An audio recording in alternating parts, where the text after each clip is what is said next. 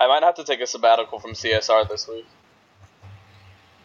I mean, you can take a sabbatical whatever you want. We're not going to The twenty-eight to three jokes. are 28 to gonna get 3 to you. jokes and the Matt Ryan pooped his pants jokes. Oh God. Yeah. I swear that picture is going to be in every single Falcons thread, like game thread of the Falcons game coming up, along with the Yeah. 28 to 3 joke. And I, I get it. Like, I've, I've, I've explained my, my piece on that. It's, It's just. funny, but people do realize it's not poop, right? Like it's red I, in hope, paint. I hope so. I don't. I, I honestly don't. I think you're. I don't think they do.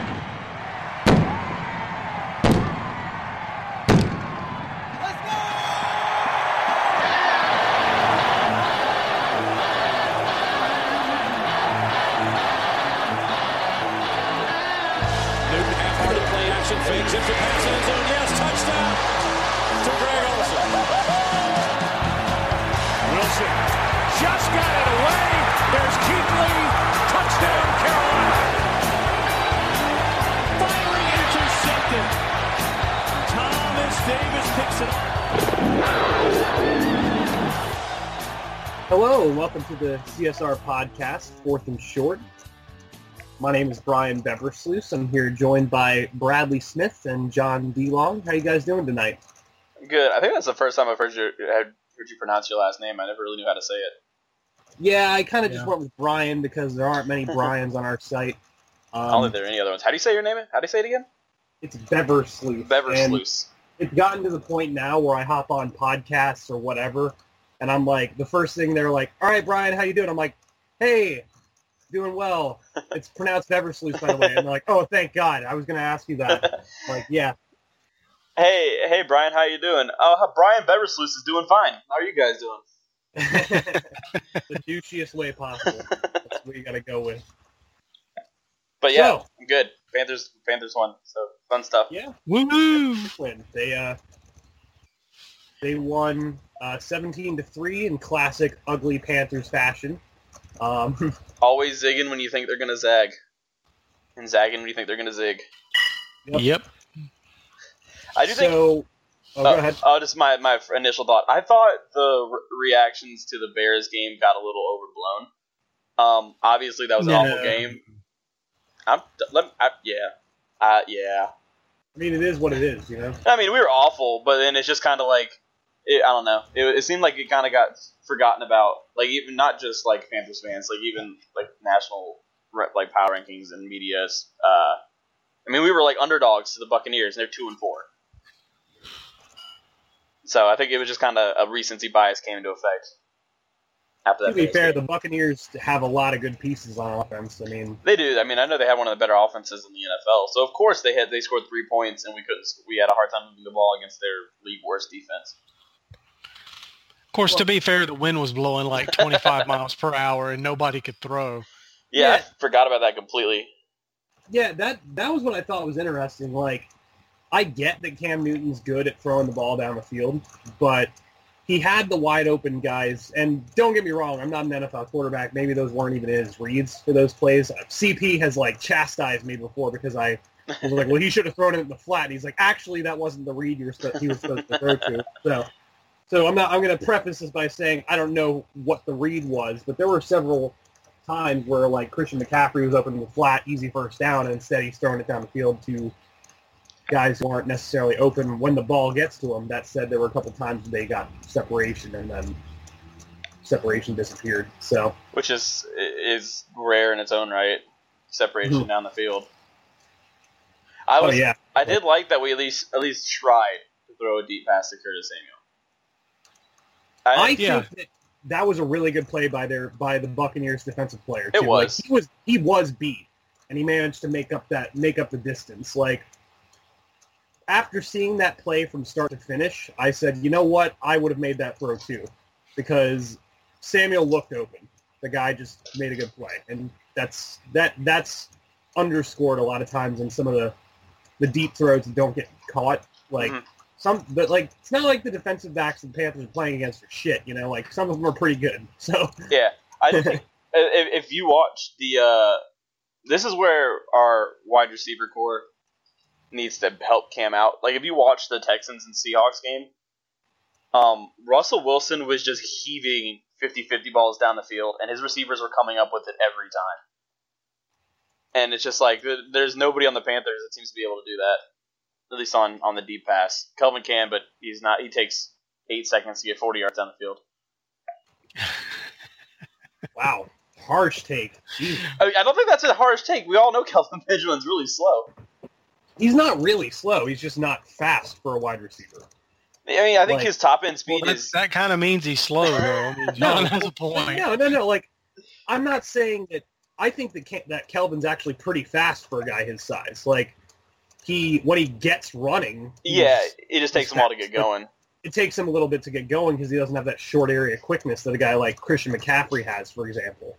Um, that said, I mean he's he's been consistent for the Panthers as far as catching the ball down the field. It's just sometimes. So I want to bring this up because this is the second week in a row that they've done this, but they. I don't understand this whole idea with Mike Shula where it's like, okay, we're going to challenge the other team's number one corner. Guy makes a decent play or the throw isn't there. So they challenge the other team's number one corner with literally the same route on a set on the second consecutive play. They did it. They did it against the Bears with Fuller, and they did it against the Buccaneers with Hargreaves. And I just don't understand. And both times, like the second time around, the ball was caught, but the corner pushed him out of bounds. It's like, okay, yeah, the ball was thrown right. The guy caught the ball, but if he can't get his feet in bounds, what the hell? It's like, why? Why are you continuing to challenge the guy's number, the other team's number one corner? At the very least, flip the field, run the same route against the guy's lesser corner. You know, like I just don't get it. That's that's kind of what we do. Is we take the thing that makes sense and we don't do it because it's going to be obvious. Yeah, we're experts at doing that. You should you should know this by now. Also, I I think guess it's so. just the the the lack of variation in the routes that we have our receivers run. There's like the it's just to we talk. I think we have two problems. We have our game plan where we don't really factor in the opponent's strengths and weaknesses, and almost reverse it to where we try to like outsmart them and do what they don't expect us to do. But on the other end, it's like the players that we have it's like we have in our heads like all right this is what this is the two things that they can do or these are the two things that they can do and these are the only two things that they will do like Kelvin Yeah. Benjamin does nothing but like 10 yard dig routes no matter and, and it's just like I mean he's he got that deep touchdown but other than that it's like I know he doesn't have speed but he is no threat to run a deep route because he just doesn't run deep routes ever so it's, Benjamin? yeah not this year He runs deep routes all the time. What are you talking about? I'm looking at his routes right now he scored. He scored a 25 yard touchdown. I know I said that one, but I'm looking at his charts right now. Every single one, he He- runs like ten yard, ten. I was gonna say he usually runs that 10 to 15 yard intermediate route. He Mhm. doesn't he doesn't burn down the field like 30 40 yards. If you like a number one should. I can go through and describe every route he's run according to the next gen stat chart, just verbally. I guess it's fair. I, I don't know. I just know that they in the past they've thrown to him deep. Yeah, too, he so he had one Yeah. real deep one last week, and then like if you look at week six in particular, he had a bunch of targets, and they're all like he went. He started on the left side of the field, ran ten to fifteen yards up the field, and broke in or out. Well, you have to remember too. I mean, like obviously Cam Newton's strength is throwing the ball down the field, but the protection needs to be there, Yeah, I know. and it hasn't been really. Like this week, they did a really good job with it. But Our- part of that is just the fact that the Bucs' only real threat on the defensive line is Gerald McCoy. So I feel like he's been Yeah. pretty quiet this year, though, hasn't he? Yeah, he's been all right. I mean, from what I've seen, it's tough because defensive tackles, like for example, you look at Julius Peppers. If he had one sack by now, you'd be like, he's not playing well. Yeah. Where like Kawann Short had like what one sack like within six or seven games last year, hmm and people were like, oh, he's playing really well. So, you know, it's just a matter of that they don't get as many opportunities to actually get the quarterback. It's more so to create pressure and allow the people around them to succeed. You know, Yeah. So that's. Go ahead. I was just gonna say. I mean, I was just gonna kind of say, do you guys want to talk about what? What are your takeaways from the actual game that we we did play yes Sunday? Brad's been pretty quiet. Let's let him talk. oh, I, I get to talk? Eh, go for it. All If Brad yeah. Um, I thought the offense looked like garbage, and if it wasn't for the Herculean effort by our defense, we would have lost and we would all be angry today. Um, we've got to find a solution to the problem and it's a very simple solution but ron won't do it it's called fire your offensive coordinator and hire someone who can actually call plays But Brad, and do the job but Brad, have we ever seen a team fire their offensive coordinator and have success with an interim offensive coordinator? Has it No, ever happened haven't. before? no it has never happened i, I don't I, I don't know what to do because you know we can't fire him and replace him with somebody else because that surely will not work. Um, i will give him credit. There were moments yesterday where he made the right call and it worked but as a full body of work the offense looked terrible yesterday.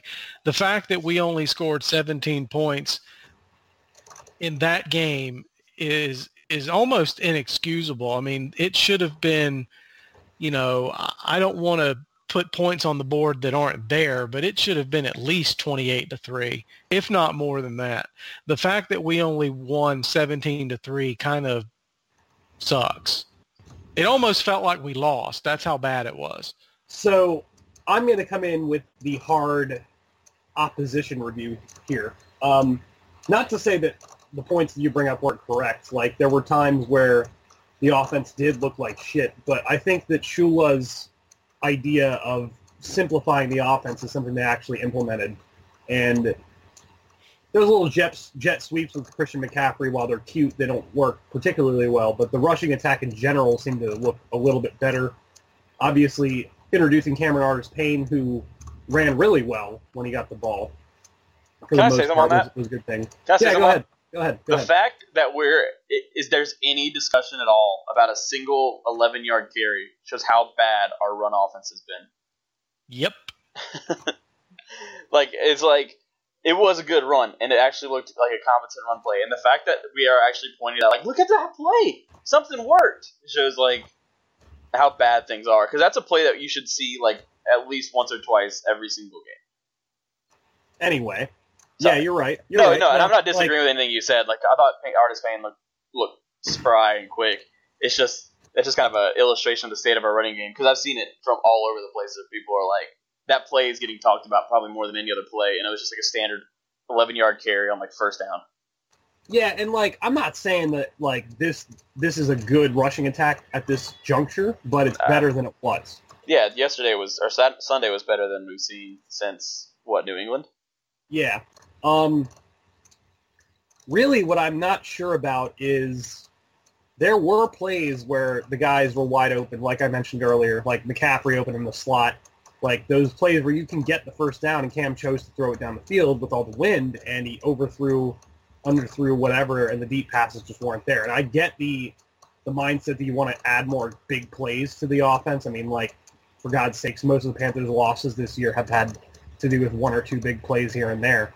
But at some point, like, I know Shula is definitely to blame for some of the offensive struggles, but it's like, you know, he called the right play if a guy's wide open in the flat who could easily get the first down, and Cam doesn't throw it to him. You know, Okay, well, Like- here's a question though. I have a question about deep routes since we're talking about it. Why are we using Devin Funchess? That's because he's big. well. Who the only thing I have to that is we don't really have many options. No, we don't. And, you know, Funchess is faster than he looks. That's true. But why aren't we using Curtis Samuel? That's why we drafted him. I mean, I know he's a rookie. I understand the argument that they want him to learn the playbook and all that other stuff that they say, which basically translate to he's not very good and we shouldn't have drafted him. But all you have to do is say, hey, go run a nine route. And if you're if you're incapable of doing that, you have no place in the NFL. I mean, it's the easiest thing to do.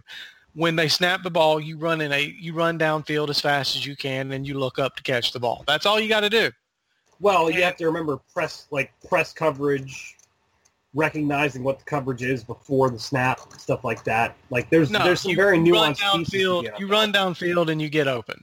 I mean, it's not it's not as complicated as some of the other stuff that they have them learn. Like he doesn't need to know what quote spider 2y banana means. He just knows, you know, hey, I go deep. And even if you don't throw it to him, you know, put that option out there on the table. I think they tried to do that. I mean, they did try to do it one time, and I'll give them credit for trying, and it probably should have been caught. I know the defender made a play on it, but Samuel probably should have caught that pass. And that might be why they don't do it, because they know he's not going to catch it. I think they did it with Ted Ginn. But Yeah. they did it with Ted Ginn. Yeah, that's what doesn't make sense. given enough chances, he'll eventually just like luck into one, like a blind squirrel, all that fun stuff. I think it's. I know. Well, I think he's been starting to lose some of his luster. There is something to be said about like I do. I, you know, I don't like how Mike Shula calls the games. There is something to be said that this roster or this offensive roster in particular is not very well constructed, No, it's not. especially with the perimeter on the perimeter. Like we just have no speed out there. Like Funchess, like I said, Funchess is like our our our speed, our deep threat, and he's probably an average speed wide receiver if you uh, speed and like acceleration, and he's being used as our deep threat. And his advantage of his, his best advantage is his size, and he's not that great at using it, like in contested situations. So, it's I it's mean- well, that's what's killing the offense too, is along with the play calling. Part of the run game, I think, would get opened up if there was actually a threat that you know somebody might run past them. No, I I don't disagree. I mean, like, and obviously, you know, hindsight's twenty twenty, but there were there were opportunities in the last two drafts, and the Panthers could have drafted a player who would really complement that, hmm like allow Kelvin Benjamin, Devin Funchess to really work what they're good at, which is the intermediate stuff. Um, Well, see, that's one of the problems right there. You just pointed it out, and I don't know if you realize you made my point for me that I was going to make in a minute. We shouldn't have drafted both Kelvin Benjamin and Devin Funchess. We don't need both of them. We only need one. Yeah, we, they both basically accomplish the same thing. They're your big guy that gets you 15 yards. We we don't need two of those. We have Greg Olsen. Well, we don't right now, but we normally have Greg Olsen. Which you gives know, us three of those guys. That's three of those guys, and then we have Ed Dickson. So that's four of those guys. So, you know, it was a mistake to draft both Benjamin and Funchess together, and we talked about this in the Slack chat earlier today. I don't know if you saw it or not, Brian, but I, you know, it's going to sound like sour grapes from me, and it it's about eighty percent that. But when we drafted Amini Silatolu, we could have had we could have had Alshon Jeffery. Okay, now stay with me. This isn't just we should have drafted Alshon, but we should have drafted Alshon. We wouldn't have had a need to draft Kelvin Benjamin. We could have had uh, I can't I can't even remember who it was now. It was uh, Jimmy Ward. We could have had Jimmy Ward. We could have had Ronald Darby. You know, quality defensive secondary players that we could have drafted instead of Kelvin Benjamin. Um, we could have drafted um, Michael Thomas instead of Devin Funchess. He would be perfect for what we need. We need a speed guy who can stretch the field. We, we've got three guys who are big and have a big catch radius, but that doesn't do you any good when you have nobody to take the top off the defense down down the field. And it all started when we did not draft Alshon Jeffery. I mean, Always and gotta find even, a way back even not even not just Alshon. We could have taken Cordy Glenn instead of Amini Silatolu, and that would have solved an offensive line problem that would give Cam more time, and he could possibly find some of these guys when they finally get open downfield. So drafting Amini Silatolu has set this this team back five years. Was that that was still when think Hurney was here, wasn't he? That was that was one of Hurney's last picks. Yeah, that was the 2010 draft, I believe. Or I think that's a little heavy as far as uh, I, I'm not saying that Amini Silatolu was the right pick. Don't get me wrong. Like Alshon Jeffery definitely would have been the right pick. But you're you're now you're playing the whole hindsight is 2020 game with the draft, and there's so many opportunities. There's so many situations where you can go back and say, well, you could have drafted this guy. I mean, for God's sakes, Armanti Edwards, aka the Goat. we could have had Jimmy Graham at that spot. You know, like it's tough to play that game because you don't know how those guys are going to always translate to the NFL. And for all we know, Curtis Samuel get a few more games under his belt, get a few more snaps under his belt. All of a sudden, he is catching those passes down the field. Like it's a little early for that, considering he never ha- he hasn't really like right now is right like is right where he probably should have been in the third preseason game as far as reps go. Well, it's because he's made out of glass. You know, Oh. a hamstring injury is is tough to deal with for a, s- for a burner though. Like we've seen it, you know. He's had what three different injuries since he's been here. Yeah. Oh, no, it's he's always had- been it's always been the hamstring though. No, he had a back. no, he had a back and injury an ankle too. injury. He had an ankle. Yeah, he got it's some been three different. ankle injury, It's yeah. been three different things. We got that Alrighty. memory. I think I know it's it's all hindsight, but it is, and then this is getting really far away from the Tampa Bay game. But it is kind of frustrating looking at our draft history the last five or so years and seeing all these picks that we've picked, used like consecutive picks on like the same position, and and then we have while we have all these holes everywhere else, where it's like 2013 we draft big wide receiver Kelvin Benjamin, 2014 we draft big wide receiver Devin Funchess draft Shaq Thompson with Thomas Davis still here. The only way to get Shaq Thompson on the field is to put our defense at a disadvantage. Draft Vernon Butler when we still have Kawann Short and Star Lotulelei. It looks like both of them are going to stick around, so now that's kind of like a wasted depth. I get that they all they're like in a vacuum. All the picks were good. They're all talented players, but it's really frustrating. Like, yay, we got a really good defensive tackle that plays 25 snaps a game, but we have no speed on offense, and our offensive line is bad. Yeah. I don't disagree, and Vernon Butler is especially one that's a head scratcher. Mhm. I mean, part of it, I think, is that Gettleman was going in one direction, and Hurney, or not, not well, I guess Hurney slash uh, Richardson were going in another. Because I don't know. I think that Vernon Butler, I, I, I truly think that either Kawann Short or Star was not going to be with the team again. Oh, like you, this you, year. mean, you mean if like if Gettleman stayed around? Yeah, Yeah, I think that was the plan, was to get rid of one of those two. Um, It makes sense. The only thing is, like, this is my reaction when we made both of the the Devin Funchess and the Vernon Butler picks was one of uh, puzzled, like a puzzled reaction. And normally I'm just like Mister Optimistic, excited every time we make a pick. Yeah, we got a new player, and both of those guys like, huh? And Shaq Thompson Yeah, I too. was- when I was watching the draft, um, when Vernon Butler got picked, the Eagles fan that was with me was like, "Well, I heard he was pretty good defensive tackle," and I was like, "But why the hell did we pick a defensive Yeah. tackle there?" that's so- basically it. And then I and then I watch videos. I'm like, okay, they're good. And now I got all excited, but I understand the Shaq pick, and I think Shaq has been playing pretty well as a blitzer and run defender this year. mhm. Um, I think the Panthers earlier on we're putting him in situations where he's like trying to cover, you know, the opposing team's number one wide receiver, which is never good, no matter what. So I think that's not entirely his fault. I think he's going to work out to be a good pick because he's very athletic and he's got he's got great ball skills. He's a really good tackler. Like I think that he's going to end up working out to be like what Thomas Davis was towards the end of his career, a lot earlier once Thomas Davis retires. But if he retires, he's got You're- fake you're- knees, so he might just play till he's 45. yeah, but you're right though. Like those those picks seemed more like luxury, luxury picks than hey, let's address a need here. So Yeah. But anyway, so yeah, the Tampa Bay game, right? yeah, Yeah, we won. I my thoughts are pretty much in line with Brad's. Um, the defense is great. The defense is super exciting. I'm so happy we finally got some turnovers, but it's just the the offense. It was uh, it was obviously better than the Bears game, but it's just everything looks it's it looks so labored. Like nothing Yeah. comes easy, and part of that's the play calling, and part of that's just the personnel. It's just everything looks so hard, even when it's working. yeah, they like I to shoot themselves in the foot a little bit.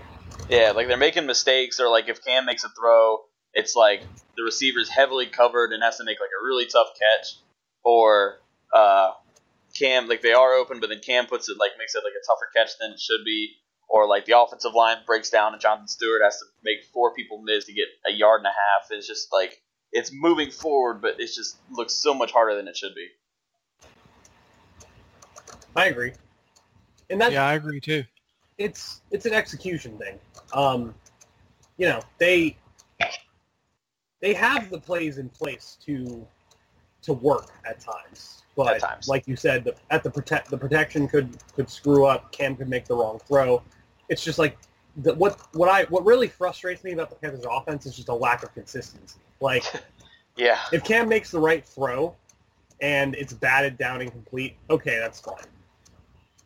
If Cam if Cam's dropping back for like a 10 to 15 yard pass and the coverage is good and he gets sacked, fine, whatever. But what we're seeing is either Cam getting himself into bad situations with the pressure by holding on to the ball too long and just not throwing. And I, I think he did a better a better job of it this week. Don't get me wrong. I don't want to criticize him too much as far as that goes because I definitely saw him do that at least once, throw the ball away when there wasn't Yeah. anything there. But between not between throwing the ball down the field when you have something clearly there that you can just take and get the first down and keep keep the drive going, or the guys dropping passes or the guys not running the right routes or people like Jonathan Stewart trying to bounce it outside when they already have two defenders on them instead of just trying to drive it inside and get those two yards and just move on. It's there's a lot of mistakes being made by this offense. There Okay. were a couple plays where, like, to get on the Jonathan Stewart point, where I he his blocking's terrible, but there were a couple times where he was making a play, and it was like I remember thinking like I can't help but think if we had like a good running back, like that would have been a five yard game. It would said we lost like two yards, just on like either being slow to react to a hole or like missing a hole or just not making a cutback when it should have been there. He just like just missing little things, and he's just not. He just doesn't have the the burst anymore to make up for those shortcomings. Yeah, the one that really got me was uh, the Panthers did like some kind of outside run on the right side, and the defensive back approached Stewart from the outside to force him inside. And instead of just running running hard and like running into the defender and probably getting two to three, maybe four yards, Stewart tried to bounce it outside and he lost two yards. It's like, Yeah. why are you trying to do that? I remember that Like- exact play because that might have been the play where I was thinking Yeah. that, and I think and he's getting that Mike Tolbert syndrome where Mike Tolbert did that all the time at the end of his time here. He would. I've would- been asking that question to myself since we've started this season. Why are we? Why is Jonathan Stewart running outside, and why is Christian McCaffrey running inside? It's somebody said this on Twitter, and it actually is probably one of the smartest things I've read on Twitter. uh, Mike Shula has running back dyslexia, and he he just doesn't you know in his mind he's doing the right thing. And you know it's clearly wrong but that's the only explanation. That or he's willfully dumb or he's trying to sabotage the team so he can get fired and go work somewhere else. And he's it's like he doesn't want to quit because he doesn't want to hurt Ron's feelings. So he's he's mm-hmm. trying to get fired. That's that's an interesting theory. Um, I think McCaffrey at some point will be capable of running between the tackles, at least at a passable level. He's not going to break tackles, but if you give him some openings and stuff, um, I don't understand why we do anything with Stewart outside the tackles. He's just he just can't do it, especially with our offensive line because he, he's not going to Yeah. have. He needs he needs space to get going, and he's not getting that space to get going.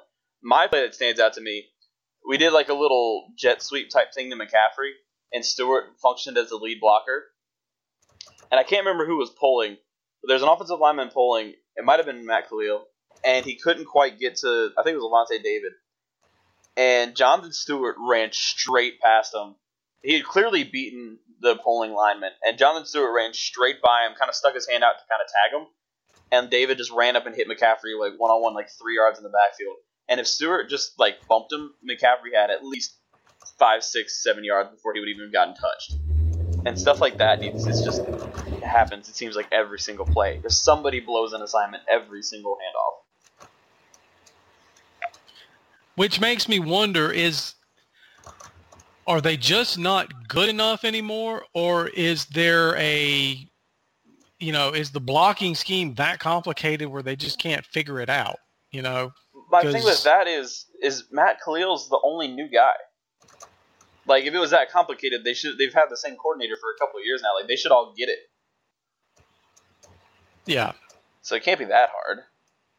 I think it's an offensive lineman problem, or maybe Matt Kalil is just so bad he's making everybody else bad. Brian, you have to thoughts? remember. You have to remember too. I mean, you you mentioned the guy who was that made the play, Lavonte David. You know, like the scheming for an offensive play, especially a perimeter run, they have very specific assignments as far as who they're going to block. Yeah, And Luke Kuechly is like the poster child for plays where all of a sudden they, they do a perimeter run and then there's a linebacker in the backfield who makes the tackle. And it's like you typically scheme like a lot of those perimeter runs, there's typically guys on the backside where you're not even worried about them running that play because they aren't supposed to be able to make that play. And as I mentioned, Kuechly and Lavonte David is definitely one of the better outside linebackers in the NFL. Mhm. You're just going to run into that sometimes. Like those guys are really smart, really athletic, and really good at tackling. So they might run in there and blow up your play just because they figured it out pre-snap. You know. So I'm not. lot I'm not saying what you guys are saying is wrong, but there are. It, this is the NFL. It's the elite of the elite. So sometimes you're just going to have that one play where the linebacker figures it out, goes back there, blows the whole freaking thing up. I mean, if you remember that one that one play by uh, Luke Kuechly against the Ravens back in 2013, where it Yeah, was a toss play. Luke Kuechly blew up. Yeah, against the Ravens, he blew up the the play call. Running back fumbled. Thomas Davis scores. Like the running back clearly had no idea that Luke Kuechly was coming. Luke Kuechly just mhm. blew, shot the gap and just like blew him up. So like the best run stop of all time, and it was preseason Yeah. game, but that's okay. yeah, like those plays are going to happen with those elite level linebackers. Like they just know, they know they they have very good game flow. They have very good awareness of where the ball is going to be. So the Panthers definitely could use some upgrades on the offensive line from an athleticism standpoint. And Matt Kalil hasn't really shown me anything to make me think that he's a good run blocking offensive lineman. In fact, I think he's a bad run blocking offensive lineman. I, I Uh, would be hard pressed to disagree with that. Yes. Yeah, I think you might be right, Brian, and I, I think you might need to change your word "some" to um, "most," because quite frankly, we should keep Trai Turner and Andrew Norwell, and we should completely replace everybody else. Well, Put yeah. Moton in at right tackle. You know, we've got him on the bench. Put Moton in at right tackle, and put Daryl Williams somewhere on the line, and get a center and get a left tackle. Was it CP that suggested today that we should uh, just let Norwell walk and then move Williams to guard and then put uh, Moton at right tackle? Yeah, and that's not a terrible idea. I mean, depending on how idea. much Norwell wants, you know, Yeah. if he wants more than like an average value of like seven million dollars a year, then you have to let him go because he's not worth it. Um, but you know, if we find if we find a left tackle that's decent, and we we keep Norwell, just assuming we do, we put Moton at right tackle, then we've got Larsen and Williams that can play those backup swing lineman positions where Williams can be a, a tackle or a guard and Larsen can be a guard or a center. And, you know, you've got that covered. And we can get rid of guys like Amini Silatolu who can't really play. and then we can get rid of, and this is a pretty hot take, but it's time to get rid of Ryan Kalil. Um, yeah, not if he can't stay healthy. The the best ability is availability and he doesn't have it anymore. You know he's he's apparently got a broken neck of some sort because he can't stay on the field. And you know i'm not a doctor so don't take my word for it but something is wrong and they're not telling us what it is. And when when it's something like that with an offensive lineman especially a center you know he he can't play and we need somebody who can I think it's very damning that he uh, he played. He you know he missed all these games out of nowhere, and then he played the Bears game, and he played what one series before he had to leave with injury again. Yeah, The same thing. So it's like he gets as soon as he gets exposed to contact, he has to go back out. That's not a very reassuring fact. no, it's not, and it's it's like Trai Turner with his knee. You know, he's, that been he's bothering him all battling year? knee- It's been bothering him. You know, he hasn't missed much time, but he keeps coming out for a series or two with what appears to be a knee problem. I think And, it's the same um, problem. I just sorry, yeah. I was gonna say my pet peeve. I think it's Jim Nantz that does it. Is he'll say like Trai Turner missed last week with the knee, Yeah. and then knee. Well, well, we all have knees. Don't see me missing my job. Sorry, go on. That's just one of my pet peeves from announcers. but anyway, yeah. um, you know, Trai Turner has had this knee for this knee injury for the last couple of weeks now, and you know he's a guard. He needs his knees. He needs to be able to push, and you know if he can't, put Daryl Williams in at right guard, sit Trai Turner for a couple of games. You don't have to IR him or anything, but let him sit until the bye, and you know let him heal. It's better for him to miss two games now than to get hurt in two weeks or three weeks, and you know we're we're four we're what five and three right now. Let's say we're Mhm. seven and three, and then we lose Trai Turner for the rest of the year. You know that sucks. So, you know it's it's probably best to let him rest now. Yeah, I like like these next couple weeks, especially next week or the week after next with the against the Dolphins, is a great week to just kind of let if there's anybody that's kind of iffy on their status, just let them sit it out. Not, I mean, not to take the Dolphins lightly or anything, but it's it's an it's an AFC opponent. They're yeah, not good. it doesn't hurt us if we lose as much Not- yeah, as you know next week does. we'll have the bye week. It's an extra week to heal. It's just, it's, yeah. I wouldn't be surprised if there's a lot of, you know, questionables that lead to D, uh, DNPs. Yeah, guys that. like Ryan Kalil and, and Trai Turner and um, hell, there's one other one I can't remember who it is now. Uh, yeah, I don't know either. But you know, yeah, you're right. You know, they need to play next week because it's a big or this week because it's a big game. But next week's a less big game. Yeah. This is Monday Night Football, though. I think I'm going to So, go to it. I'm kind of excited Dolphins. about that. Yeah. That game is going to look, is going to be, the Dolphins are are- revenge tour. it's going to, it's going to look like uh, our last year's Monday night game we played a team from Florida and we lost to a Roberto Aguayo game winner. We haven't talked about him yet. Are are either of you as bummed as I am that he didn't make the trip to Tampa and kick I the game was so winner? disappointed that he didn't play in Tampa. I was so I said it in like the, the, the thread where we I think whenever whoever posted it said like oh we're working out kickers and Roberto Aguayo wasn't there. And I was and I said like Roberto Aguayo a Sunday Roberto Aguayo would make me so happy. And I got a couple like responses that are just like why? Because you know this is just so fun. Yeah, it would have been awesome if he would have come in and, and won the game with a field goal. or even just made a field goal like that probably would have made Buccaneers fans just, to, mad. just to just to spit that in the Bucs face.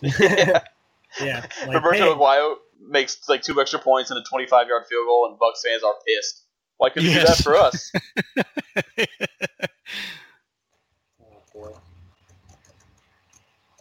All right. Uh, All right, I have one more question for you guys. Go ahead. All right, scale of one to ten, how good do you feel about Sunday's win? Uh, about a five. Yeah, I'll give it about a six. I mean, a win is a win, and that's great. I mean, it's better than a loss. You know, we're we're five and three instead of four and four, so that's great. Uh, it it kind of my spirit got dampened a little bit when the the Saints and Falcons both won. So, you know, it basically made our me- our win meaningless. Um, Well, we didn't fall behind. we didn't fall behind, but I just I, I almost felt like we lost because we only won by two touchdowns. We only won by two touchdowns. I I'm also gonna give it like a six. Yeah, I mean it. It. It should have felt been like a better the, win. It, it felt like the 49ers and Bills games, yeah. especially the Bills game. It's like, eh, we won, yeah, whatever. At least, by the way, right now, if the season ended today, we'd be in the playoffs. So, That's never a bad thing. nope. Despite themselves, the Panthers have played well enough to get to a five and three record and have the ability to get to seven and three if they beat the Falcons and the Dolphins. So it's they can they very much control their own fate right now. So, hmm but Hey, we're in the hunt too. I I, got know what I exactly wanted. what you wanted. I got exactly what I wanted. We are in the hunt. We're not undefeated and we're not completely out of it. Yep. And that's very much what the Falcons can say right now too. Yep, And it's uh, gonna be a fun game. So for everybody listening, we're going to have a couple guys from the Falcoholics website Guys, on. Guys, girls. My friend Gina will be on. Anyway, um, sweet name so- drop. It's my friend, my friend, my friend. the Uh, woman that likes football. Not a friend of the program. She's a friend of Brian. Well, they're not friends of the program until they've been on the program. So, um, but yeah, we have friends from Falcoholic who will be on, so feel free to join us for that. That's going to be dropping, I guess, Friday. Friday. Yeah.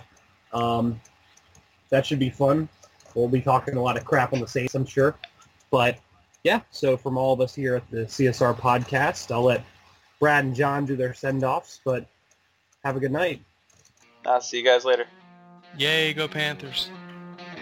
Hey.